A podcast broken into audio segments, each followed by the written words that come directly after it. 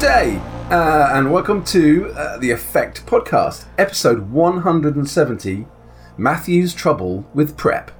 I'm Dave. and I'm Matthew. Who and I did give you prep. license to think of a title between the point. Um, yeah, so the word I put down was uh, in my script for this show because, of course, I do all the hard work here. Uh, was the trouble with prep? And You we do all the hard work, and I do all the interesting stuff, so it's fine. It's great. It's a good- Maybe, maybe. anyway, um, we've So- got a pat show for you tonight. Uh, Today? Don't we always have a morning? pat show? We do. Today? I don't know why we Whatever say it. time we're listening to it. La- Last time I was doing that bit, last on the last show, I did wonder why do I keep saying this? Because everybody know we we just waste thirty seconds saying exactly what everybody knows anyway, and what we've said 169 times before. As usual, we have all the same sort of items that we usually have on this show. Starting off with thanking our patrons, of course. We've got three new patrons to say thank you excellent. this time. Cool, Uh, cool. we've also got. Sorry? I said cool, cool. Cool. I thought you said who who, and I thought no, that's Well, not the we'll- way we'll we come, do we'll things. come We to don't do the who patrons. in a moment. We will. Uh, Uh, then we've I got the just- world gaming before we do anything section. else, can I just say apologies to listeners for this this occasion? We are a bit rough. It's Sunday Yeah. morning, which is the only time It's a bit early in the morning for us. I had to get up at half past seven on a Sunday, which is frankly an outrage against humankind. Um, uh, but yeah, so that's why we're a bit shit this morning. Anyway, carry Yeah, on. but Matt. remember, I, I I I told you you had to get up at half past seven, or I was going to get Andy in to co-host with me, and yeah, and we're not doing that again, are we? No, so that's just not happening. That gave you incentive enough to get up. Uh, Anyway. So uh, yeah, please accept our apologies for being a bit rough. It's a bit early for both of us. Um, uh, three new patrons that we'll we'll mention by name shortly. We've got the World of Gaming, which I think actually is going to be a relatively short World of Gaming for us this time. Just a couple of items there to talk about. Um, Then we've got a little extra item. We've got one of our periodical dips into the Free League Workshop because uh, two or three things have come out in Free League Workshop that we want to talk about and we will link to. yeah. Then we've got my essay, which is uh, advice on planning for forbidden lands, which I think is different from prepping, uh, doing GM prep for many other games. Indeed, and this is the um, this is the essay that you demanded that you did instead of me because I haven't. Yeah, GM'd. absolutely. Well, I have GM. Like, actually, I have GM'd Forbidden Lands. I did Grindbone tournament, but um, it was a slightly different kind of setup than. Uh, Yes, and obviously you did a lot of prep for that, uh, as as did we both. But that was a different thing. That wasn't really an adventure. well, the prep for that was just um, getting the map together for the fights, and then having the players Yeah. turn up and, and roll up their characters. and, working out the um, you know the how many players we could do and stuff like Yeah, that. I mean, that was that- that- quite an intensive bit of prep. Actually. that was kind of logistics prep rather than role playing prep, though, wasn't it? and of course slightly we might be different. doing that again when we go to UK Games Expo next year. They're vaguely interested in us running a bigger tournament. They're definitely interested. Yeah, John came. And, John You came and spoke to us at the end of the last one um, about the possibility of doing it. We do need to kind of move that forward a bit, don't we? Actually, get let's get some. well, I, I yeah, I think I think not right now because we're um, well. Let, let us let us say thank you because I was going to touch on something else we're doing, but we'll do that in world of gaming. Uh, so let us first of all go to our patrons and say thank you to our three count them three new patrons that we've got since the last episode, and they are uh, Jerry Jenkins. First Cool. of all, thank Welcome. you, Jerry. welcome, welcome, Jerry. Now, Jerry has been a fan of us through the stream that we're doing roughly fortnightly of Night Witches. He has hmm. been the most vocal fan on Twitter of Night Witches. Excellent. And then he twigged, I think, that if he became a patron, he could join in the game. And he did hmm. indeed join us on Thursday uh, uh, for our most recent episode of Night Witches. So, welcome, Jerry. Not just thank you very much, everybody, but thank you for getting involved in the community, Yep. coming onto Discord, uh, coming, stepping into that game, and he'll be with us for the rest of our campaign of Night Witches. Cool, excellent Um, stuff. We've also had a pledge from Russ Barrett. Hey, Russ, thank you. And um, just Has, uh, has, Russ, has Russ turned up on the Discord? I don't think I've seen. Uh, Russ has been on the Discord. Yep, yep. He's been an Oh, active yeah, member cool. of the Discord. Excellent. And of course, I urge all our patrons who aren't already on the Discord to join us on the Discord. As uh, somebody, I can't remember whether it was Russ or Jerry, said, the nicest place on the internet, which proves they not only support the podcast, but they listen to it too. Uh, and finally, we've got uh, Marcus Bone, who joined only yesterday, I think. So getting in under the wire for um, uh, for being thanked this episode. So Brilliant. Yes, thank, you, Marcus. Cool. And thanks to all of our patrons uh, and everyone who listens as well. But yeah, great, great to see um, some new people joining us. It's fabulous. Yes, yes. And um, actually, I've been thinking one of the things we haven't done on uh, the Patreon for a while is had a target, you know, where uh, we've done various things like Yeah. um, we had a target for uh, for buying uh, or renting, I guess, um, Adobe Creative Suite so that we could publish some stuff on the Free League Workshop, which we're shortly going to talk about. Um, not that we're talking about stuff that we've published no. And and we had those few targets. I was wondering whether our next target should be for a transcription service, so that we could transcribe uh, for those people who may be hard of hearing the pearls of wisdom that drop frequently from our mouths, and put those transcripts on our uh, on our website that supports the um, the podcast. Uh, what do you think about that, Dave? That's that's not a bad idea, is it? Actually, I think that's that's a that's, that's Yeah, a good. I it's, mean, a it's a laudable idea because we we obviously want to to make sure that every person um, who who has an interest in listening to the crap that spills out of our gobs um, has the chance. Pearls of wisdom. Has the chance Pearls to do of wisdom. Yeah. I think that's a great idea. Yeah, Cool. Okay, Cool. I'll work out how much that's going to cost. I've seen a few services around, and we'll um, we'll set a target for that. great idea. Um, Well because let us remember, everybody's patronage of the show helps improve the show, and that's the kind of the point of yeah, patronising the show. absolutely. Cool. Um, right, shall we move on to the world of gaming? Let's move on to the world of gaming. So, what do we have? Well, there's two fairly big things, I think, for us this time. Firstly, Yeah, yeah. is the announcement by Free League of the Kickstarter for Vaesen uh, Mythic Britain and Ireland, which is going to be going live on the 7th of December. So, about three weeks, two and a half weeks from, from the time of recording. And that's very exciting for us for a bunch of reasons, isn't it, Matt? Yeah, yeah. So I first of all, can I say I'm well, I think I've worked out why, but I was initially quite surprised that it was going to be a Kickstarter. Yeah. And you were and I was surprised, surprised because... because because we've done so much work on it. We, I mean, Because we've done so much work I- on it, it shouldn't be kickstarted.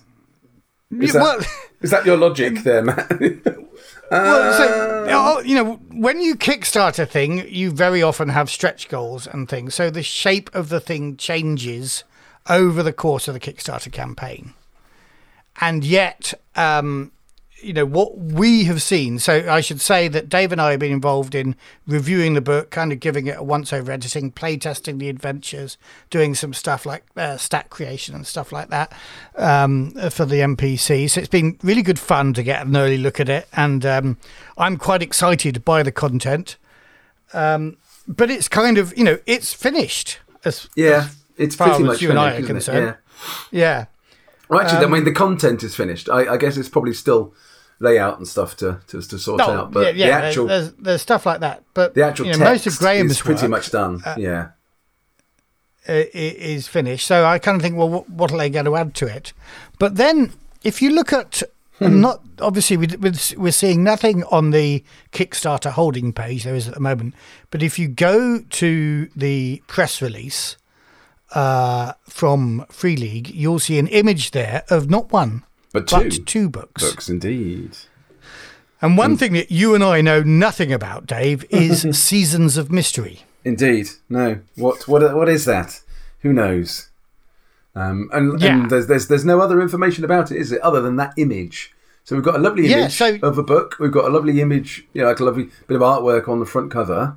Um, but it's standing behind the Mythic Britain and Ireland book, and kind of supporting it, kind of teasing us that it might be something else related to that, but we just don't know, do we? No. Well, I have an idea, and I'm going to run it past you, and you can tell me what you think. Okay. Shall I tell you what I think before you run it past me or afterwards? Okay, you you go first. no, no, it's okay. Go on. okay. Right. Now, uh, so I think it might be. Um, oh no, I didn't playtest the first adventure with you guys, did I?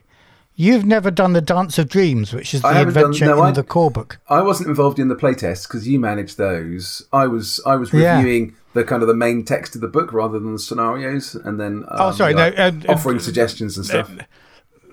No, so I, I did the playtest of, of, um, uh, of Britain and Ireland, but no, originally I playtested Dance of Dreams, which is the uh, early book, uh, it is in the core book, Okay. which is the one adventure in the core book, or, or one of the adventures in the No, core I haven't book. played And that it- or played. Yeah. I got an early version of that because this was before COVID, and we were, you know, they were thinking about launching it and you know doing all sorts of stuff at UK Games Expo Yeah, in 2020. Yeah. And I was writing an adventure for that, so they've given us the early draft of that, and I play tested that with my group.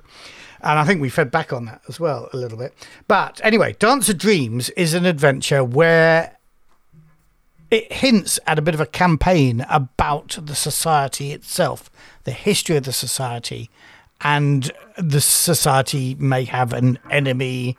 And that's never been followed up in any of the other adventures. There's no mention of it in The Wicked Secret. There's no mention of it in Britain and Ireland. no. Uh, and I wonder whether that is going to be a sort of continuation of the, for want of a better word, darkness within the society campaign um, that was hinted at in that first adventure. Okay. Yeah, it could be. Um, I- I guess we've got no way of, of judging, but that would make some sense, wouldn't it? Unless, you know, unless this is a just a totally new campaign book, a bit like um, Raven's Purge for Forbidden Lands. Um, Yeah. but um, yeah, I mean, that makes as much sense as anything, doesn't it? Uh, so yeah, you, you you might be onto something. We'll find out in two and and I'm weeks. guessing that that's the stuff that will, that, you know, that, that book more than Britain and Ireland will grow with with with Kickstarter, with the Kickstarter campaign. Presumably, yeah, yeah, that ma- that does So make, we'll learn- that does make sense.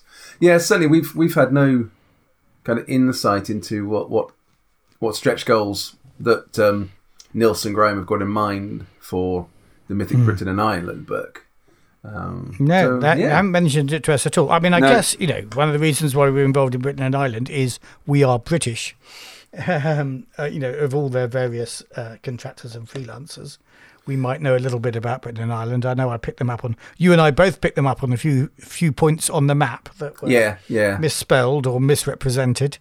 Um, yeah. So uh, yeah, I mean, it, it's going to Okay. be it's going to be interesting to see because I think there's it, some of the stuff we've seen on, uh, or I've seen on Facebook over the last few months has, uh, well, one, it's shown the amount of interest in um, sort of like the the, the version of Britain and Ireland, but I think there's so much of it. I, I suspect that everyone who comes to it will be fractionally disappointed because one of the things that they love isn't mentioned. Because obviously, in terms of of filling the book with um, verse and stories and spiritual stories, uh, yeah, you have to pick and choose. You can't put everything in it. Um, I think there's a great selection. Actually, there's there's a lot of stuff in there. There's a lot of ideas and a lot of hooks. But I suspect that there's a lot more out there that you know maybe this is well this could be a segue and a half.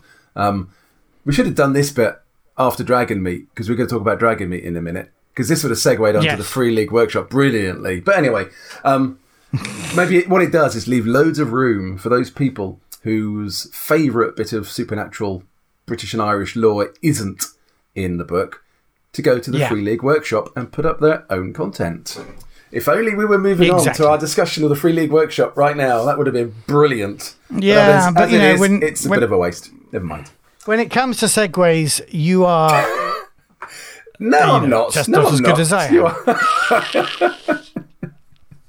we're both shit at segue. We occasionally find the perfect segue, don't we? Once in a while, there is a segue that is just kind of born of the king and queen of segues, and it's just beautiful. But it's quite rare, isn't it? Yes. Really? Yes. You can agree Um, with me.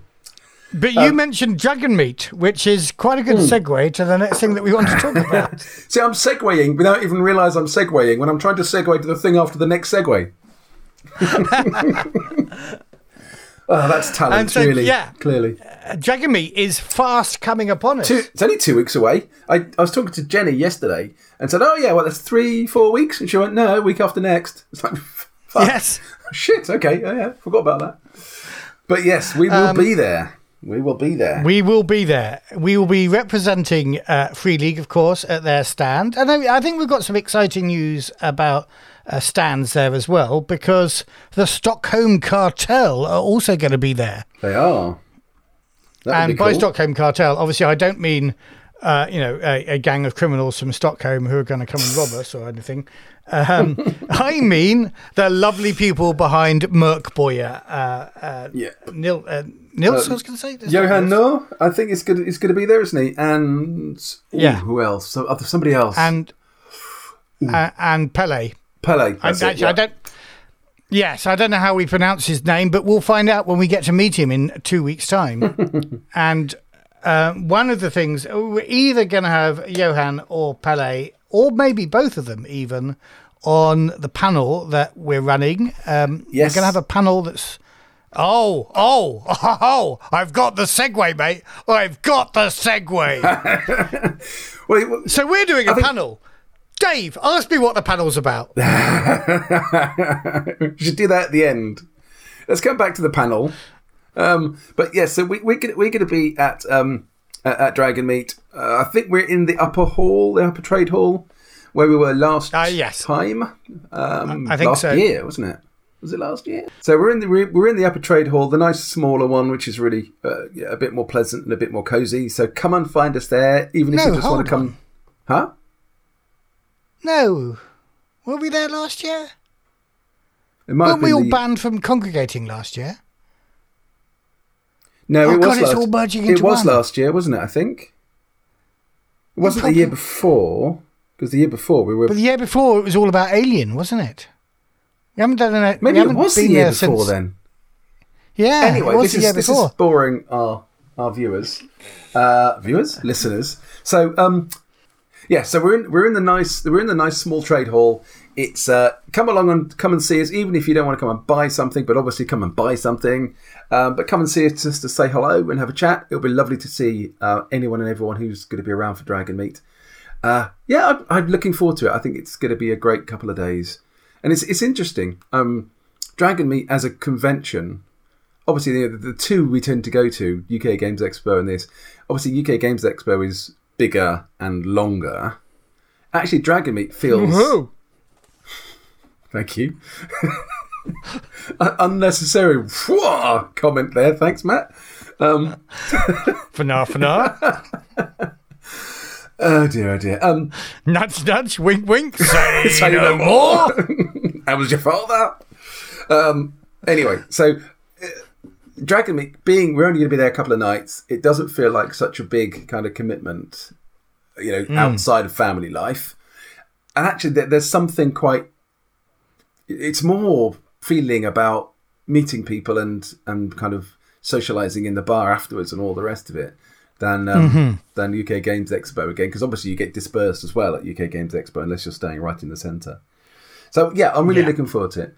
Um, but as you were saying, I've got to uh, say though, just in terms of, I, I won't be around in the bar afterwards because it's also my wife's birthday, and so I'm taking you out to dinner afterwards. oh, you leaving me all on my lonesome on Saturday night, are you? yeah, yeah. I'm not on your lonesome. There'll be loads of people I'll have to go and find some other to. friends then, won't I? Yeah, yeah. Well, you know how difficult that is for you because everybody hates you. That is But true. don't worry, I am. I I'm, will try and find you somebody who will look after you. I'm unlikable and I'm boring. So you know what a combination. Yes. I, I do buy rounds though. So you know, if, if You do buy for, rounds. If anyone's up for a beer, then you know, if you could put up with my unlikableness and boringness, then that'll be fine. or me just banging on about bloody alien or whatever. Anyway, um, we do have um, uh, an extra little bit of uh, excitement about the convention. So last year, last year or last time, I was lucky enough to get invited on to um, a panel. Chris Chris Handley of Darker Day Darker Days Radio was doing a horror panel. I got invited on that. This time, mm-hmm. we've been invited to set up and run a panel, haven't we? Yes. Um, and now you've done all the hard work for this, so you're going to be chairing that. I suspect I'm going to be back doing the actual day job. One of us has got to um, be at the stalls selling yeah. Vaesen and shit like that. Indeed. And not shit like that. Top quality content, I mean, like that. Um, but yeah, so uh, you've done all the hard work on that. You're gonna you're gonna chair that panel, which would be great. So yeah, tell us all about it, mate. Right. So I'm going to share a panel with uh, I'm gathering together people like the guys behind Morkborg because Morkborg did a wonderful thing in that they created this wonderful kind of absolutely free license to you know to publish stuff for Morkborg or based on Morkborg, uh, and and they've created the the Morkborg cult where they even kind of help you produce the stuff. And um, I've just got kickstarted. Uh, should have mentioned this in World uh, Gaming. Cyborg, uh, Morkborg yeah. Heretic, which is uh, a lovely another fanzine, a sequel to Feretory. Um, and, uh, the, and people are producing loads of stuff all around the world with the Morkborg branding, and that is what I call community created content. Mm. But another method of community created content is to go via uh, RPG and their community content programs, which are all named different things, like the Free League Workshop. Yeah. Um, so I'm going to be doing a session on creating community created content. Um, and I've got not just the guys from Morkborg, but also a couple of really good creators from the UK community as well, including Nick Brooke, who's Chaosium's um, community content ambassador, in fact, and uh, we'll be giving, uh, they'll be talking about experiences of creating content and giving advice. So that should be a really splendid seminar to come to. Should be good. Now, do we know, have we confirmed the timing of that now? Not quite, but I think it's 12 o'clock. Yeah, okay, cool. So, yeah, if you're interested, look out for that. 12 o'clock. Um, it's possible it might shift, but it's not going to be anything other than sort of 12 1, sort of lunchtime ish. Or, so, or, earlier. It might be because I'd originally asked for 11 and then he told me it was 12. And I went, mm, 12 is okay, but we'd originally asked for 11. So I'm not sure. I'm not sure we were able to get an earlier slot, were we? Um, yeah. But, but yeah. originally we had an earlier slot when, when, when I first started planning. It you know it offered me ten or eleven. But anyway, by the by, um, so it's probably twelve noon in the seminar room, wherever that's going to be, and yeah. come and join us. It should be good. And twelve actually is a good good time because most people have had a chance to get in, have a quick look around, and then they're beginning yeah. to cast about for. And then okay, they're ready go to go. I need yeah. to sit down. Yep, absolutely. And I need to listen to some wisdom. And um, thankfully, Dave's not going to be there. So. But did I say what it's about? Yes, you did. It's about community created content like the Free League Workshop. that was a bit. I'm forced. just driving that, that segue home. No, that was a bit forced, though. Come on, that was. no, that wasn't. That could have been. It, it, it, was, was. It was okay. It was okay. It's, it's like the British relay team doing their normal kind of baton handover around the last corner. So it's okay, but it's not really super fast. It's not really. Uh, uh, so let's talk about the Free League Workshop. Yes. Um, now, I just have to remember the order in which I've written these things down. There we go. So I, we, we've picked out three marvellous things from the Free League Workshop to talk about. As we always say with these, these aren't proper reviews. We haven't tested them in play, and we think that's kind of why uh, that's you know that should be the the basic standard for doing a review. But I want to talk about um, three things, um, and the first one of those is uh, another ship from our friend um, John uh, Selquist. Oh God, John Selquist just disappeared from my name. Your, our, our, friend who you can't remember who's done work for us. He did. He did the. Yeah, yeah. Who we've the, worked with. We produced a Coriolis calendar with. And he did I the artwork for Alien John, forgive Colony. me. He's one of our patrons. He's a great guy. He's very talented. And you. The challenge actually with him being one of our patrons is he's he's um his uh, nickname on Discord is Horse, and so Horses. I was about to say with our friend Horse, and then I thought, oh no, his name isn't Horse. It's it's it's John, John Salquist. Um, and John, I, I love your Coriolis uh, ship that you've created, uh, a Salamanx Surveyor. Ah, cool. Tell me about And it. I, I as haven't- usual- I haven't, I haven't seen this one, um, but I've, I've seen John's previous work on ships and on ships, and it's excellent. So tell me a bit about this one. Well, the yeah, the, as usual, um, the illustrations are up to snuff along you know along the standard. The artwork is, is ships are. brilliant. Yeah, it's really good. What I kind of like about the Salamanca Surveyor, and in fact, John, if you're listening to this, you can confirm or deny this. I feel this is John's third horizon take on what a Firefly would look like Ah, in, okay, in the third horizon. Nice. Uh, there's a certain thing about it, like the front loading cargo bay, the slightly raised bridge, which has a kind of. Um, it's a surveyor, so it's it's designed to be. Um, I think effectively it's kind of uh, an asteroid mining surveying ship. So it's got a couple of um, manipulators uh, in the front, just in front of the cockpit, where you can imagine it might be grabbing hold of bits of asteroid and and uh, examining them. Uh, but those give it a slightly insectoid look to its front Nice. end. And um, yeah, and I it's got a couple of uh, side pods as well that aren't necessarily performing the same functions as those um, the sort of atmospheric engines on the on the Firefly. But for me, it it it is redolent of Firefly. That's what I'm Nice. saying, and it might be my new favorite. Sh- the problem with John is every time he produces one of these ships, I go, "Oh, right, yes." It's your when new I'm, favourite when I'm ship. running a, Yeah. this will be my favorite ship, and this is my new favorite ship. But this one might actually last. So um, we'll put a link to that in the show notes, and everybody can have a look at it. Nice, lovely. Yeah, John's work is is is absolutely smashing. Um, yeah, really good. Cool. What else are we and looking so, at? Well, the next thing is also Coriolis related. Um, Indeed. do you want to talk about the Coriolis Reloaded? Yeah, Coriolis Reloaded is a um, a, a revamp or a uh, I think they might consider it to be kind of an upgrade of the Coriolis combat system, um, bringing it more in line um, with later Free League titles like Alien and, and others. It's by Demon Bunny Studios, led by Johan Markstrom, and it's about it's it's fairly long actually. It's about forty odd pages and it basically takes the, the, the Coriolis combat system and and gives it a bit of a, a you know a, f- a fresh coat of paint. Now they've changed a fair few things. Um, I, the, the, I mean, the main reason that, that I wanted to have a look at it was kind of our running joke about um, our Coriolis campaign, where I'm playing Oceanis Partha, who has has become a uh, a, convert to full auto as the only way to do business uh, when it comes to it. And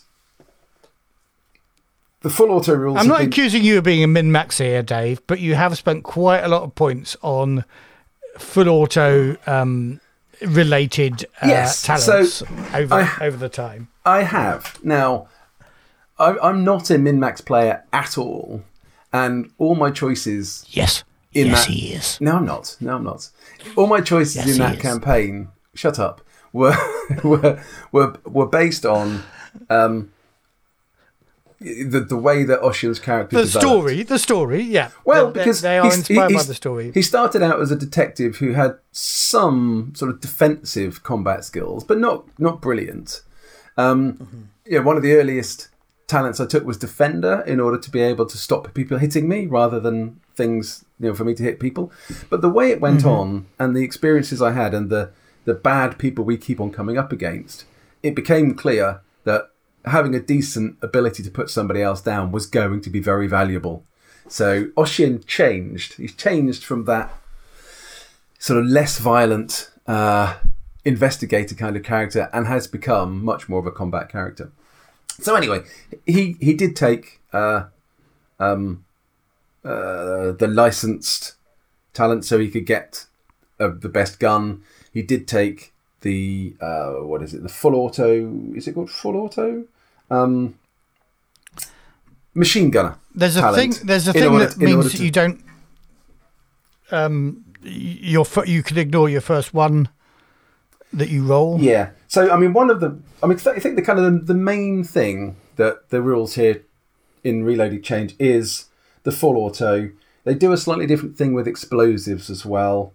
They add. Uh, um, well, explosives could be better. Let's face well, it. that's, We've- that's we've- very true. And I, I also that. think that there's a point on the explosives that I'll just draw out in a moment. So th- there Mm-hmm. are some really quite of sort of like fairly minor changes. So they changed the initiative from the 1d6 Coriolis to 10 cards, or use the Yeah. Coriolis card for that, which is fine. Um, uh, they they go back to slow and fast actions rather than a three action point economy, which is effectively slow and fast anyway. But Yeah. um, but they've just sort of regularised that.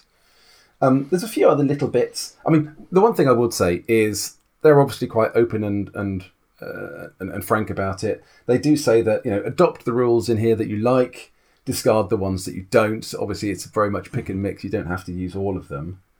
Um, I guess my question is: Did the Coriolis combat system as a whole need revamping? I'm. I think there are definitely deficiencies in it that we've touched on, but um, personally, I've never really gone through Coriolis. Gone, hmm, this combat system's shit. I wish somebody would revamp it. But this Yeah, is a so this I- is a top this is a top when- to bottom kind of reskin um, for those who, who Mm-hmm. want who want that kind of approach. So when Yes, you first um, pointed me at Coriolis and made me um, get it on Corio on Kickstarter, and I got the PDF, Mm-hmm. I was skeptical all the way through until I got to the combat system, and the combat system is one I love. Yeah, As opposed to one that I felt was flawed. Now, over time and with experience, and particularly seeing things that have happened in later games, I do feel this is their first adaptation of the Year Zero rules to do something a bit different to what Mutant Year Zero did. And actually, there were some slightly clunky things. So the three point action economy as opposed to the long and short action, Yeah. probably that's a thing that feels a bit clunky now. And I'd probably think that the long and short action that's been developed since then is better. But there's a lot of things like um, uh, the stunts I wouldn't want to change, and yeah, there's nothing really I want to change. Yes, you know you No. do roll a lot of dice when you're doing full auto, but for us at least at the moment, it's still just quite funny that you do so, Yeah. and we're not. I don't Well- think any of our Well, other players touch- are. yeah. Let me touch on a couple Okay. of those a couple of those points. So they they they've tweaked with quite a lot of stuff, but really quite minor tweaks. So things like the initiative, as I mentioned, I, I never felt that the one d six approach was bad or needed to change, but the ten card approach is absolutely fine. Yeah, on things like uh, stunts, they've added. They're basically exactly the same as the core book, with the exception of um, one thing in particular, which in combat, if you get lots of successes, you can convert those successes into healing mind points. So I think it's looking at. Uh, you know, you do a great bit of uh, a great shot or a great punch or something, and then you get your morale goes up, your confidence goes Right, up okay. because you can then heal mind points, which is fine, I think. Um, it, it's, it's it's interesting that I think mind points in the early adventures weren't used much at all. Now, No. now um, in, in, in the campaign, especially, Well, I- I Ricard think- has really brought mind points to the fore, and Yeah. so have I in adventures I've written. You know, Yeah, made exactly. I mind mean, attacks. my so my now first- that's a thing that we we probably didn't feel it was necessary when we first started playing, but I quite like that idea. yeah, I quite like that idea. I guess my one concern is is that too easy for healing mind points if you're getting battered on mind points. Um, Maybe. but you'd, you'd need to play it. But that that's a pretty minor change actually. So that's the only change to the stunts that, that I that I can see in the book. Um, on full auto, which is I guess where the major change is done, they've taken the full auto, the slightly different mechanic from the original book, which as you say is you roll your dice for the attack, and then you keep rolling one die, and for every one you get, you run out of ammo. For every six you get, you get an extra success. They've now changed. Well, I and I quite like that actually as a player. Yeah. I quite like it. It does run the risk slightly of say you know with Ocean because he now rolls four ones before he um, runs out of ammo. Um, well, thing is, bear with me because it doesn't. It is powerful because you can roll a Not a mid maxer at all. Well, no, no, no, no. I'm not. Um, Yeah.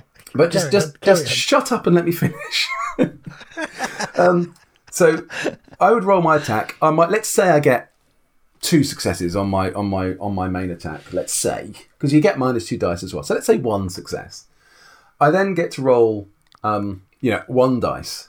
Now, in that process, you're as likely to roll ones as you are sixes. So you're probably going to roll four sixes for your four ones. So that gives me five successes, which is fine. That's that's cool. That's quite powerful, as it perhaps perhaps should be.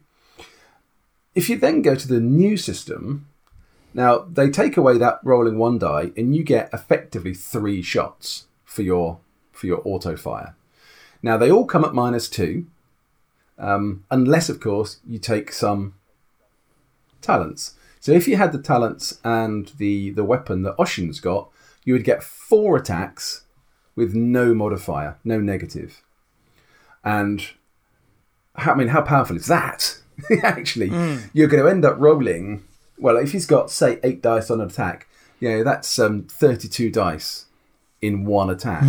So that in itself is really powerful. So I, so I think against the charge that they've nerfed auto fire, I don't think they have. What they've done Right, is they've they've turned auto fire. They've taken away the, the, the wrinkle in the mechanics and made auto fire work on the base mechanic for combat, which is fine. Um, I I quite like the one die rolling thing because there is a bit of tension in that. The other players, I mean, sometimes as a player, I felt, and this is a bit boring for everybody else, but the others have kind of said, "Hey, it's fine. It's it's not a problem. It doesn't take that long to roll to roll the dice." Um, so I, I so I think the the reason they've changed it, it seems to me, isn't to nerf it because I still think with those talents, it's bloody bloody powerful. Um, particularly if you're going up against one target, you basically get four attacks on one target with no negative, with a gun that's going to have quite a lot of damage to it. So, um, but what they have done is they've regularized the mechanics for full auto and made it more like the core mechanic than the slightly different outlier version that's in the core book. So I think it's up to individual taste. Which one do you prefer? Which one do you like? I suspect that the new version might even be more dangerous than the old version, um, if you think about it. So, uh, but but that you know, but that's fine. So so they've done a, a lot of things like that. They've added some nice little wrinkles. I think, like you say, some things in there like the the mind point recovery and a slightly more um, involved version of suppression. So there's a table to roll. So I guess this is one wrinkle which I'm which I I don't know whether I should be bothered about. So you you you have your mind points. When you take stress damage, you lose points from your mind point track. But in this version, the way they manage suppression is you need to keep track of the number of stress you've taken. Now that might be quite easy. You just look at your mind points and see what your current is against what your maximum is, and that's your stress. But you're kind of hmm. counting up stress as you're counting down mind points. And then when you get suppressed, you roll a d6, add your number of stress, and that result tells you how badly or how you know how, how bad the suppression affects you. So I quite like that. The slight wrinkle Yeah. of having to having to count stress as well as mind points. Backwards, as it were. It's not a it's Yeah. not a big thing, and it's actually quite easy. Obviously, it just does feel a little bit of a wrinkle. Um, but I can see why they've done it because the, the the the enhanced suppression, I think, does add another little bit of flavour, which is quite nice. Yeah, I just wonder. So I like that the idea of suppression. I just wonder whether it's a way of trying to squeeze in the alien stress mechanic a, a little bit and the panic table, as it were, into that, and whether whether that's necessary for. um Well, yeah, I mean, the original suppression rules basically, if you get suppressed, you lose a point of, of mind, you lose a mind point. Yeah, Um, and that's basically it. They've now changed it that you can you can take uh, you can lose a slow action or you can lose a fast action if you roll badly, mm-hmm. um, which again is fine. Um, Yeah. But like you say, does it does it need the wrinkles? So I think it comes down to individual preference. If you if you like the idea of that, take it out of Reloaded and use it. If you're not so sure, don't bother. Um, but yeah, the other thing is um, explosives. We've long talked about how how actually how bad the explosive and blast rules are in in in um, Year Zero engine. Um, they've changed it um, a little bit so that the explosion does. So if you're throwing a, there- there's a slight inconsistency in the rules or slight lack of clarity, which um, which I'll just draw out. If you throw a grenade, you roll your dice to see whether it lands near the target, and then the grenade does the damage of its blast value. The blast value is a damage score rather than a number of dice you roll. They then say Right. with explosives, you obviously don't have to make a roll because the explosives just go off. But then the damage for the explosives, you roll the blast value. So that doesn't make Right. so I think there's a slight inconsistency there. That might just be a matter of um, the way it's been drafted. But if you just then say, well, the explosives should just automatically do the value of their blast in damage, then you're getting explosives into a position where they are much more dangerous again, which they should be. I had one. Yeah. I had one ridiculous situation in um, the Spectral Corsair campaign where I had some suicide bombers who were trying to basically put off the players, and I had at least one occasion. One of them ran up to I think Tony, detonated himself, and Tony didn't get a scratch. It's like, no, Yeah, yeah, that doesn't work. Does it? That's just not right. Um, So yes, definitely the explosives rules need changing in in Year Zero engine Coriolis. I think with a slight slight lack of clarity in their rules there, but I think if they're talking about the damage you sustain is the blast value of the weapon if you are in its blast radius, that works. That's good. And that makes it much deadlier. So Yeah. yeah. I mean yeah.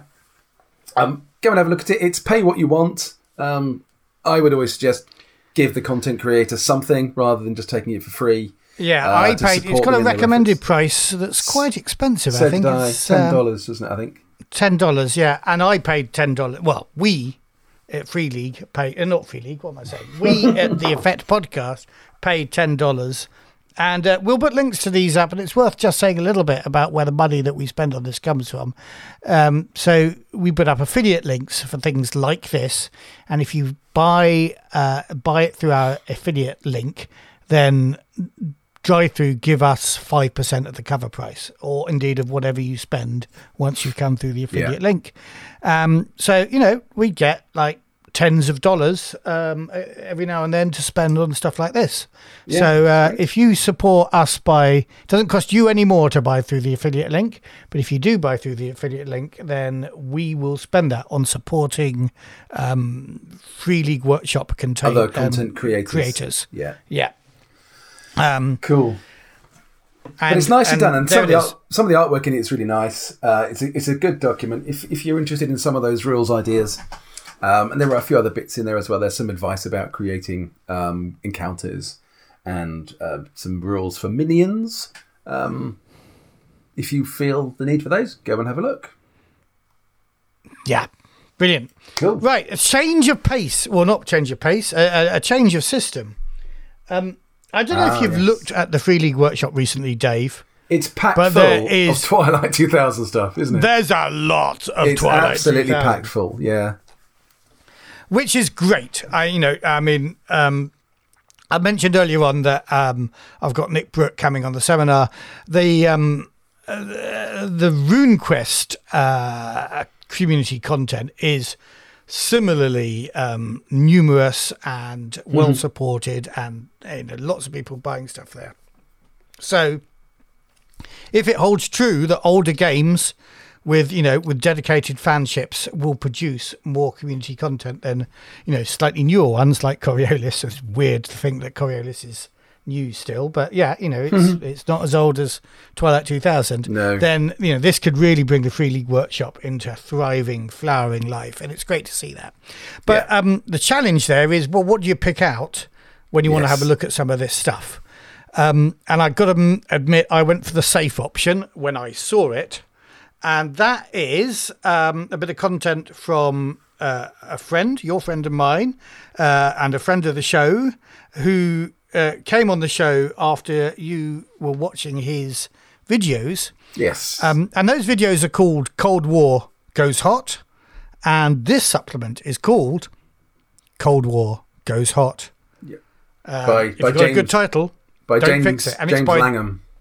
James Um, Langham. Exactly. get- also look on look on his YouTube uh, if you're interested in. He does does lots of little videos. He's done some uh, sort of uh, sort of uh, squad and platoon tactics videos as well, which are which are really nicely done. Um, but yeah, tell us. I haven't had a chance to look at this at all, so um, yeah, tell us about it. Oh, I'll tell you what's in it then. So, um, yeah, it's Cold War Goes Hot. It's by James Langham. It's listed as volume 1.1. Ah. So I'm thinking he's going to be producing this as a sort of semi-regular magazine Cool. of uh, content, and it is quite a um, potlatch, I guess you might call it. Uh, you know, it's it's lots of different things coming together. It's not just one thing. So um, I'm just going to quickly run through the content. Just to, um, uh, there's one particular thing on the description that caught um, caught my eye and made me think, right, okay, this is the one I'll get. But um, so it begins with some new careers. He's talking about intelligence specialist. He's talking about media, which I thought was really nice to see, actually. And I mean, media is more strictly controlled in modern warfare, but you think about all those um, Vietnam films that you know where uh, a lone cameraman is inserted with a unit. And, The war um, correspondent, yeah. yeah, so I, I quite like the idea of that. Um, uh, and and uh, then he's got uh, what he calls the career non-commissioned officer. Officers think they run the army, but they're wrong. The army is run by the career NCOs. Calm, been there, done that, got the T-shirt, unflappable, but perpetually surprised as the antics of brand new second lieutenants.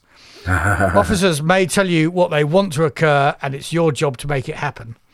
And um, I quite like that idea. And I do feel there's in the core rules a bit of a, for me, an uncomfortable thing where between, you know, if you're an actual officer, then your uh, your command stats are obviously better than non-commissioned officers, but I do think there are some. You know, we have seen many stories of you know the sergeant that actually runs the show, Yeah. um, and I, I don't think that can kind of be quite recreated in the um, in the in the um, in the rule in the core rules as as as written, as it were. So it's nice to see that there.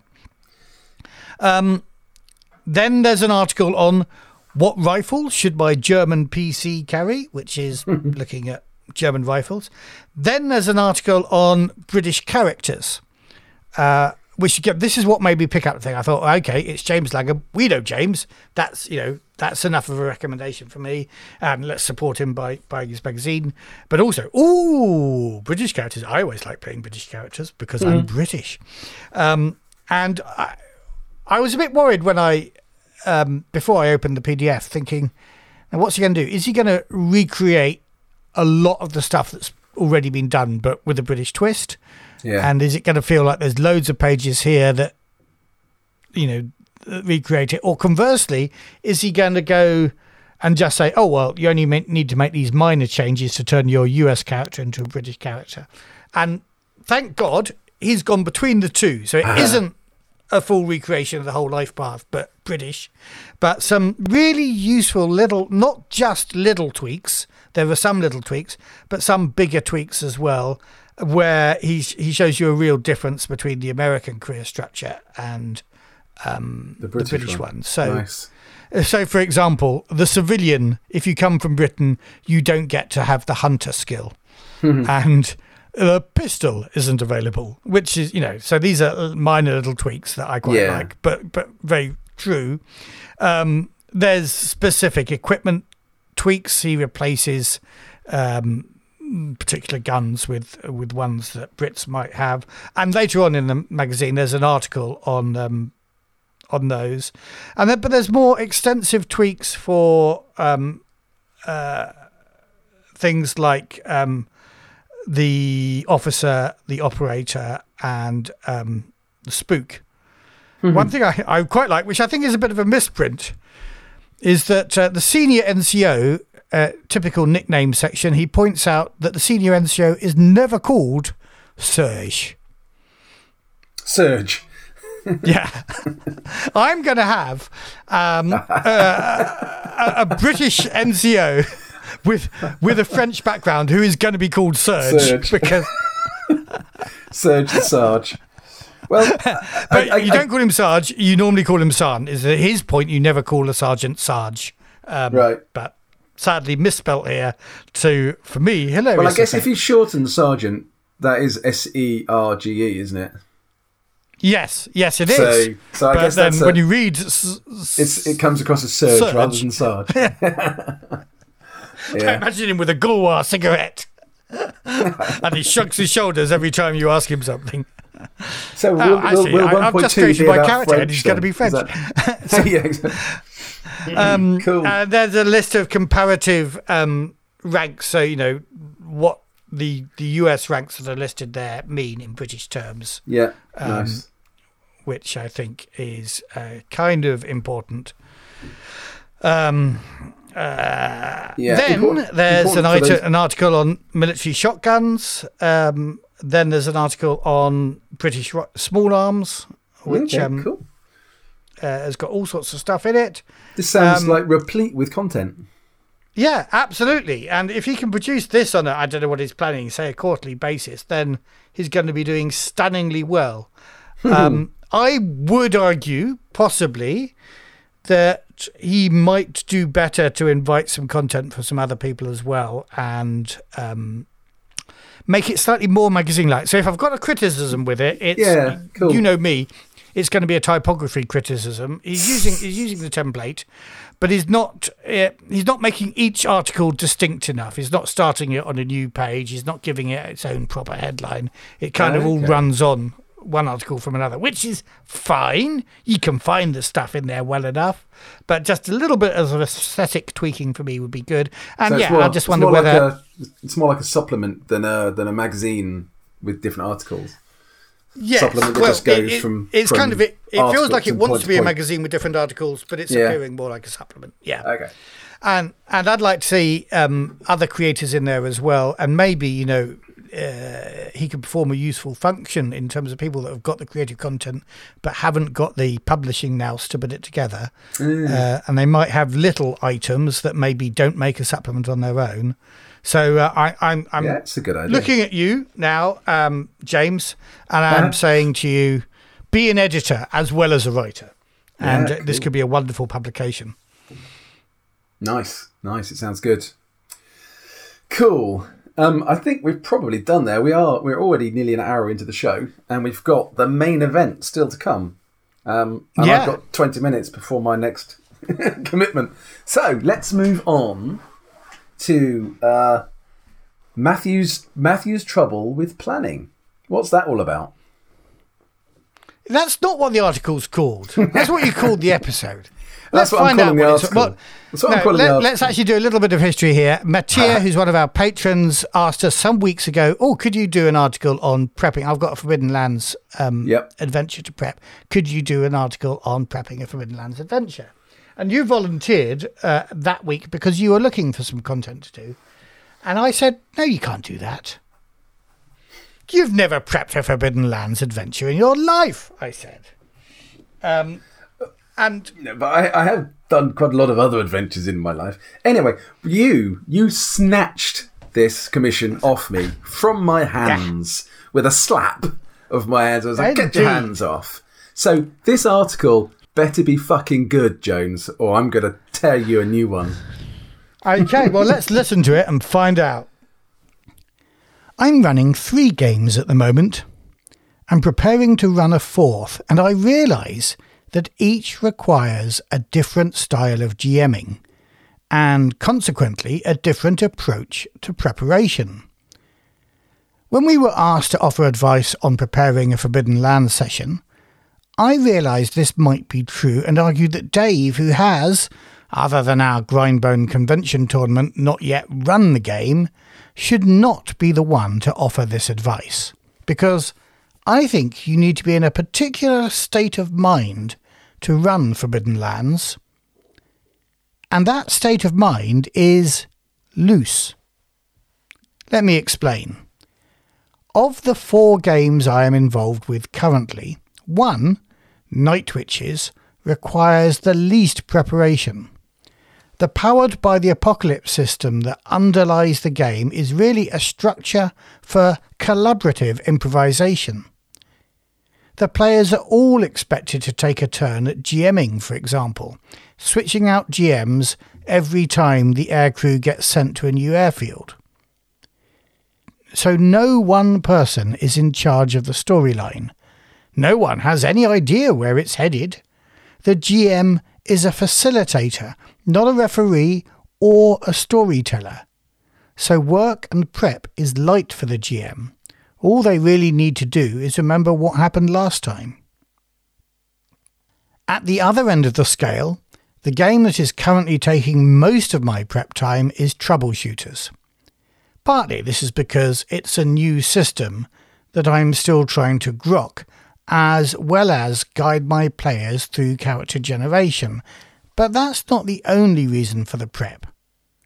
The structure of the adventure is a mystery, and all mystery adventures reward extra time spent on preparation. Not all Coriolis adventures are mysteries, but for the most part, the campaign I am currently running is structured like a mystery, so again, that rewards extra time spent on prep you have to properly understand what's going on because you're trying to make sure the players make the connections between events. And when they turn left and go off the rails, your improvisation has to contain at least the key clues that they would have got had they stayed on the rails. But Forbidden Lands is a lot closer to Night Witches than Coriolis or Troubleshooters. It requires less prep than a mystery adventure, or even a good old fashioned dungeon crawl because it is procedurally generated. The Game Master doesn't need to know everything that is happening, and if it's played properly, the Game Master won't know everything that's happening, and it's more fun that they don't. So, how do you prepare for a session of Forbidden Lands? As I had the opportunity to prepare a session recently, I took careful note of what I was doing and thought about what I should be doing, both while I was prepping and after the session when I reflected on what worked and what didn't. Now, be aware this is about prepping to run a session focused around a published adventure site, not creating a session from nothing. If you want my advice on creating an adventure site from the random tables, check it out in episode 90 or, in the old reckoning, season 2, episode 10, called And the Legend Goes. And I think I've got a transcript on my blog as well. It's worth talking about how Free League structure adventure sites. They generally start off with a little bit of introductory fiction, just a paragraph or two, then a few more paragraphs of background, which may be at odds with the fiction you just read. Then there is a section offering two or three scenarios wherein a party of PCs might be persuaded to explore the place. Each of these normally offers the party an NPC with a reason to visit the place themselves and a willingness to pay the PCs or let them share the loot in return for help or they might be willing to pay the PCs to fetch them some object or information from the site. These non player characters might turn up later in the adventure itself, too. Then there comes the legend of the place, another piece of fiction, and one that may contain some truth, but probably many falsehoods. As a side note, I think that some writers don't distinguish between this legend and the first bit of fiction. So it sometimes feels that a site has two legends. Then we get to the meat of the site, a map and a list of locations. Each location is described with challenges that the PCs might face there. Each location as well will list any non player characters or creatures that the PCs will likely meet and or the treasures that they might discover. After the list of locations comes a list of non-player characters and monsters, each one with their full stats and a text description including their motivations. This list includes the ones mentioned in the various locations and sometimes the ones who might have given the PCs a reason to visit in the first place. Finally, there is a list of events. These are not often presented as a chronology, but simply a set of cool things that could happen. And that's the rub. Cool things that could happen.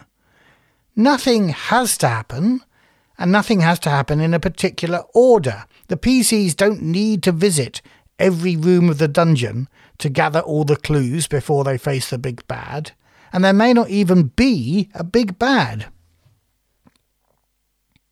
So, the preparation work of the GM is to decide which are the coolest of the cool things that could happen for your party. And that may well start with actually choosing the adventure site. Let's take the Raven's Purge campaign for an example. There is a recommendation for which site you should end up on in that campaign, but no recommendation for which order the other site should be explored. So you should choose a site based on where your characters are in their story and their motivations. The Hollows is, I guess, a good place for beginning characters to start with, but after that, the world, or the Forbidden Lands at least, really is your oyster. For example, my party had had a run in with the orcs and elves. They had discovered the story of the Stanningrist crown, but expressed no further interest in any of these elven rubies after the trouble that the last one had got them into. What they were interested in was gold, treasure, so my first task was to flick through all the adventures and find one that seemed to offer a decent amount of booty. I looked at every adventure site that we had not yet played to find the one with the most treasure. In the end, I chose one from the Game Master's Guide, and from now on, I should give you a spoiler warning because I'm going to be talking about the Vale of the Dead. If you're planning on playing that soon, then turn off now. Come back to this episode after you've done it. If it's a bit further in your future, you can probably listen. You'll have forgotten all the important facts by the time you get there. And as I'm going to show you, your experience of the Vale of the Dead may be very different from the ones that my players went through. So, the first thing I did was pull out the Legend what I always intend to do, but never or rarely actually manage, is to send it to the players beforehand. I want to do this because I want it to feel like some sort of half remembered thing, even when I repeat the legend to them in play. But I didn't do that this time, partly because it wasn't a legend about treasure, and I knew that was the main motivation. So instead, I prepared a conversation that they might have with a non player character. A rumour of a gold farm and of a magical object that could control the dead. But more on those later. I also looked at, but rejected, the three scenarios offered in the Getting Here section to involve the players in the adventure, only one of them might have appealed to my party, I knew, and I also knew that the party would not want to share any booty with any non player characters. Then I read through the locations and decided that they were all fun, but I wasn't feeling anything that my party would latch onto. The list of non player characters and creatures did not inspire me either but I checked that most of them had stats included. In many other games, the GM has to go back to the core book to find generic stats for some of the NPCs. And here is the first point of learning. It turns out that not all the NPCs had stats. And I did, in the middle of the session, have to dig out generic stats for at least one minor non player character which the authors thought, I guess, that the players would ignore. There should be a rule. If adventure authors don't think something is important, the players definitely will. Let's call it the let's call it the C mark rule. So, double check that you have even the most minor non player character stats to hand, or be ready to make them up on the fly. Which I might have been if only I played Forbidden Lands more often, but I hadn't played for a year. The real meat of a Forbidden Lands adventure site is the events section. Here, you will find all the stories associated with the place, and I think on reflection, it might well be where I advise you to start reading. Because it was in the events section that I finally worked out how I could present the adventure to my players, and I also predicted roughly how the adventure would go. Of course, my prediction was wrong in many respects, but it was right enough that I was able to make it all hang together. In the events section, I discovered that Scrome was in a bad mood because his crumhorn had been stolen by whiners. And these two things were enough for me to create an alternate legend of the place that would enthuse my group. The whiners, who it is said can replicate or rather grow gold planted under the skin, became the gold farm. And the crumhorn became a magical item that could control the dead. Of course, it wasn't at all magical, but the players don't need to know that at the beginning. It's worth pointing out here that Forbidden Lands books are famously unreliable narrators. They don't always tell the truth, and often instead prefer to tell even the GM a perceived truth, the myths, the legends of the place, and then subvert those myths in some character description or location later in the text. This is an important thing to remember for two reasons. First, it gives you permission to lie to your players, and secondly, start reading at the back in the events section first so that you get to know the truth before reading all the lies and guff at the beginning. One of the things I got wrong was the group's interest in controlling the dead. I had remembered that they had left their potential stronghold partly because of a lack of money to keep it going, and also partly because they had unleashed a Death Knight nearby and effectively led him to an army of the dead. I was under the mistaken impression that they cared about that and would grab the opportunity of an item that controlled the dead to defeat the Death Knight. In play, though, it turned out they'd kind of forgotten about the army of the dead and planned to simply avoid the Death Knight. But they did like the idea of a gold farm. And so did I, because I knew it would be a moral dilemma wherein Dave would be gung ho for enslaving the whiners and creating gold, and Tony and Andy would be mm, less sure. And then by the end of the adventure, they would leave the whiners alone.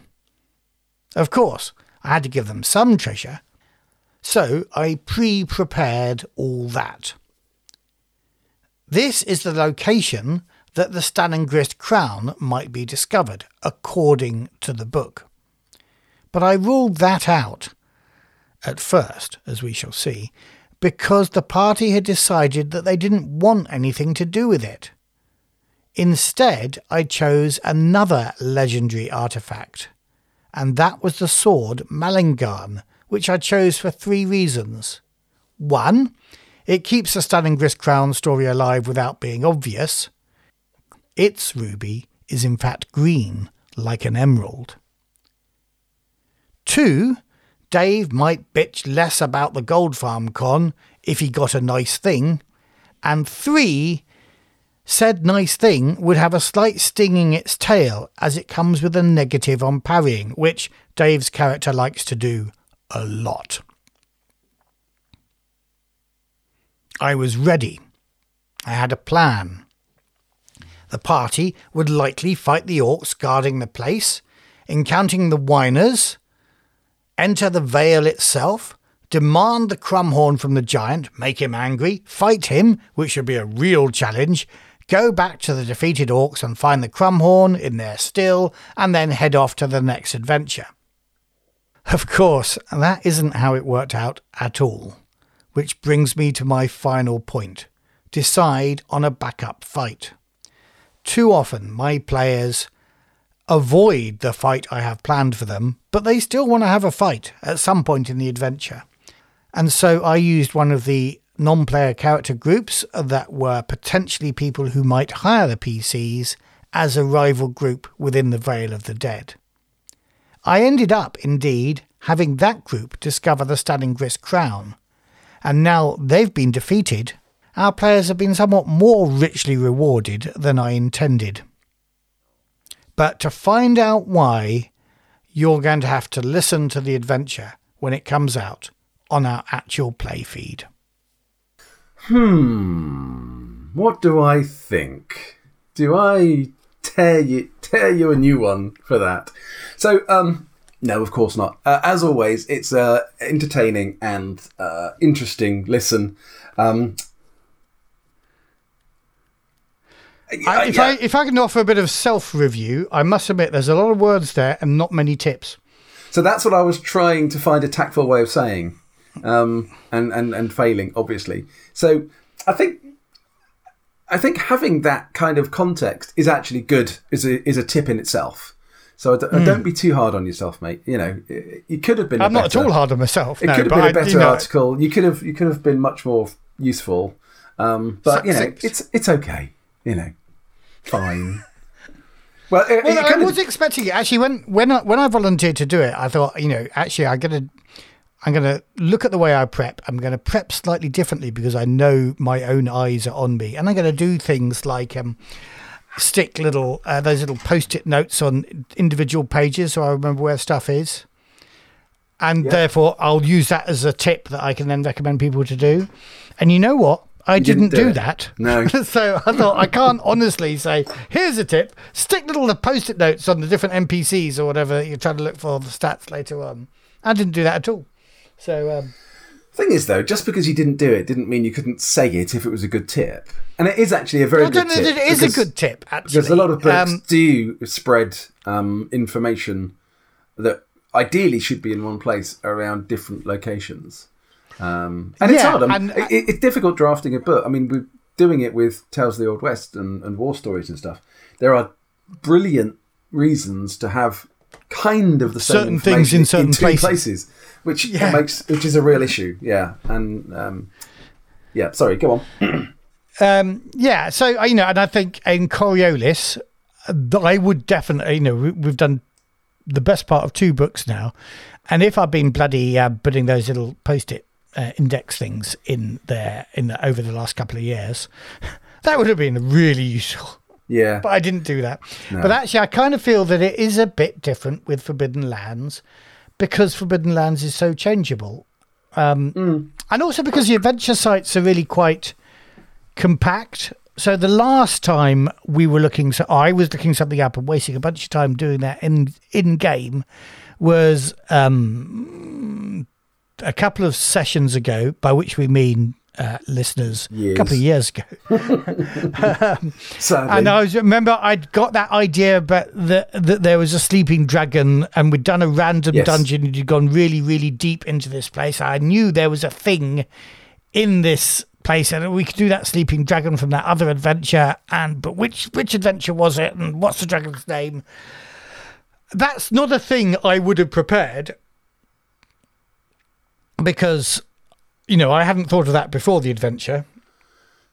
But if I had prepared it and if there had been a little index there, that would have saved, you know, yeah. minutes of me looking through the books trying to find the damn dragon. So I, I think I think the thing the thing with with this piece is you've focused on one part of preparing for Forbidden Lands. You focused on the adventure site, which is yeah. which is great. I guess there is another element of Forbidden Lands entirely, which is how do you prepare to run a game that you are then procedurally generating. Either in advance of the game or actually as the game is is progressing. And it's Well, of course, I was reminded I've already done an article on that. have you? Yeah. I've got to work out which episode it's in. yeah, I got. Yeah, I, I vaguely remember, but I think that was some time ago, wasn't it? That was it was some time ago because it was like the second adventure I ever ran for you guys. Yes, Um, where we ended but up But I did the, go um, through procedurally creating it, and and of course at that point advising that you did it in advance, that you didn't necessarily do it in Yeah. game. Yeah, Although I said you could just about get away with doing it in game. yeah. I mean, my my experience with um, Mutant Year Zero, which has a very similar mechanic for procedurally generating adventures as you travel through the zone. Again, my advice with that is roll up the zones in advance so you know what's coming. Because I don't like having to sort of do that at the table because I think that can slow things down. You could, though, on the other hand, get the players to roll all the dice for you, and that would involve the players Yeah. a little bit. Um, but then there is a thing about letting the players see it's a totally random thing, and sometimes that just feels like you're doing a random encounter. Um, Yeah. and I think there's a, on the last playtest of of War Stories, I was we were testing the the travel rules because the, the the players had finished one mission, they were heading to the next one, they had like ten kilometers to travel, and learned some things in there again because that's it, it, it's a lot of random encounters, and you learn a lot in there about how to handle that and perhaps how to plan that a bit in advance when you know the next cam- the next scenario is going to be involving travel GM should plan a bit of that in advance. It doesn't feel like you're just doing a load of random encounters. Yeah, no, absolutely. Um, uh, and uh, the beauty of Forbidden Lands is, I think, uh, if if if the players have bought in on, okay, this is going to be a totally procedural campaign. Let's just roll it up as we go along. We're not going to use any pre-published stuff. Then you could you could definitely do that. But Yeah. actually, some some players might like the feeling that this stuff existed before they encountered it which Exactly. you kind of yeah. don't get until you roll the Yeah. dice. Um, But yeah, I will find out. And in fact, I put a little note if you look at the text of my thing to to to remind myself which episode was it, and I'll point people to it. But yeah, we have done an episode on randomly generating Forbidden Land stuff. Um, Yes, yeah. But no. So on, on this on this piece, so the, the things I took away from it were the the introduction of the Tyler Jones C mark rule. Um, That NPCs, when you need them to be statted out, won't be, and your your key messages are lie to your players and withhold treasure. So well done. no, no, no, those are not the key messages. Those are the key messages of the book as a whole. Nothing to do with me. My key messages are read it backwards. So Yes, yeah, yes. I, I, That makes a lot and of I think it is yeah. actually a challenge that I, you know, you read a thing, you're inspired by a thing that um, Eric or whoever's written the adventure has decided is a lie. And then Yes. you get to the truth of the matter, and you can, oh, that's a bit disappointing. Of course, you can make the lie the truth, I guess. But actually, yeah, of course you can. um, You can do what you like with it. um, yeah, yeah, it's your game. Yeah. Uh, but I think my advice is to look at the events and the characters kind of early on in your reading of an adventure, so that you you get to know the truth, and then when you look at the stuff that is more of a lie and a legend and a myth, you can understand where that's come from. yeah, I think that's my biggest tip yeah, um, yeah. It's a good tip. for reading these. And yeah, and I think my and overall my biggest tip is don't over prepare because either the players are going to turn left or Yes. you're going to roll something random. So uh, in in this last adventure, which our players haven't listened to yet, so I'll I'll which our sorry our listeners, Listeners. haven't listened to yet. Uh, so I don't want to spoil it too much, but you encountered a dead ghost with an arrow in his back We did. and he he was randomly rolled but changed the whole course of the adventure because he then became your guide and your introduction to Scrome. And I Yeah. was honestly expecting you to to fall out with Scrome or to encounter him badly and to in in the end have a big fight with him, which would have been Tough. potentially well, yeah, it, it would it it may well have killed you all, or at least some of you, uh, and it would you know it would have been a big fight. But actually, the way it planned out, that didn't happen, and so I did have a little backup plan, which I wasn't really going to use, and that's why you've now got not one but two parts of the um, standing grist crown because I wasn't going to give you the crown Yeah. uh, initially, Yeah. and um, and then kind of by accident because I invokes the backup, you've got that Mm. as well as the sword Malingern. Yeah, I think it's I think it's good that you know, even even though as a combat party we are we are reasonably strong, um, we've we've been outclassed before, and so Yeah. while while while I was content potentially if we had to to try and fight the giant, um, it wasn't Plan A. That's for sure. Um, you know, and fighting never is Plan A. It's like we didn't want to kill. We didn't want to kill the. No, you didn't even and go into that. So there's a house with a creature inside monster it. in it. Yeah.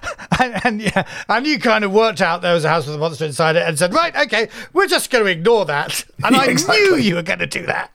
What thought, possible value is there to go get killed by that thing or end up running away again? Um, which Yeah, again is one of the things I love about love about um, about Forbidden Lands that you you can you know with a bit too much bravado you can walk yourself into a situation that on the face of it looks pretty even, but on the one hand it might turn out very quickly to be way beyond you, like the Death Knight. Or on the other hand, it might turn out to be actually way within your abilities, like the duel I had with um, Yes. Hiraka's uh, champion. Hiraka's so champion, bo- yeah. Both of those outcomes were a surprise. You know, it was a surprise to realise we weren't going to beat this Death Knight and we had to run like hell. It was a surprise to realise that I killed him in one blow because I got the first blow in. Uh, and yeah, that's and good. I love that. It's in nice that in terms outcome, of the procedural story that we're telling, that's all Yeah. great, actually, Yes. isn't it? Yes, Uh, but and it's nice that the outcome of the fight is a surprise as well when you go into it. Yeah. you don't know for sure whether you know all options How- are available. how well which, fare. which makes Yeah. the gaming, the playing of it, yeah, un, you know, it, you don't know the outcome. So the outcome is is is a bit of a surprise, which is great. Rather Yeah. than going into a fight, you know you're going to win if you hit the guy hard, you know, enough times. So that's the thing, isn't it? A Yeah. bit, that's another difference actually between doing this and D and D is that in D and D, for example, or traditional role playing, a GM is encouraged to balance the adversaries to whatever level Yes. their party is at. Absolutely. And there's none of that encouragement. There's a little bit of a, if you really want to, maybe you can reduce the number of attacks or increase the number of attacks. There's a little bit of that around the monsters bit. But they're kind of saying, but don't, don't do it. Don't do it. Let them run away. Yeah. Because this is a game where running away is a viable option. It is, and it was great fun. Um, that, that that encounter, because considering we were just being nasty little grave robbing thieves, Yes. grubbing grubbing around in the dirt to try and find a, a gold piece because you keep denying us any treasure, um, then resulted in that encounter that we then had to run away from like hell, thinking mm, we might not all get away from this. We might not all make it. Yeah, It's great. no, It was really good. And what I loved about that is that encounter was rolled up again in our play this last time, and you guys went, "Is it a Ken? Okay, let's let's avoid that." Let's, let's leave it alone. yeah. We've learnt from bitter experience that rummaging around in some bloke's grave might not be a good thing. Yes. No, that was great. That was great. Right. Brilliant. I think we've guess then I ought to let you go to your next game. We've probably banged on long enough. Uh, another long episode. Um, so yeah.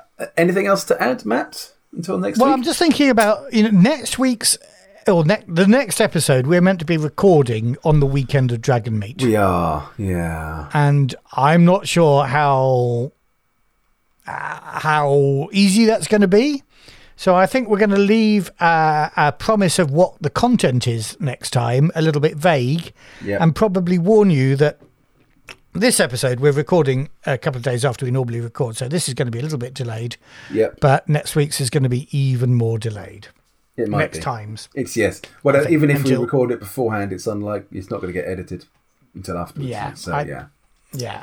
I think we've got quite a lot. You know, I am juggling my wife's birthday and Dragon Meet. of course. so yes. um, yes. Yes. so it's not like I'm going to sit there at Dragon Meet uh, editing the episode for uh, uh, for immediate publication. No. Uh, what we might be able to do, you know, we might record some content at Dragon Meet if we can, uh, but we may not even be able to do that. So um, it's a mystery. It's going to be a surprise. No, cool. It's cool. a whole season of mystery. Yes, indeed. Right. Well, with that, uh, on that note, thanks for listening, everybody. Have a wonderful fortnight, and uh, yeah, it's goodbye from me, and it's goodbye from him. and may the icons bless your adventures, and see you at Dragon Meet. I hope. Cheers, guys. You have been listening to The Effect podcast. presented by Fiction Suit and the RPG Gods. Music Stars on a Black Sea, used with permission of Free League Publishing.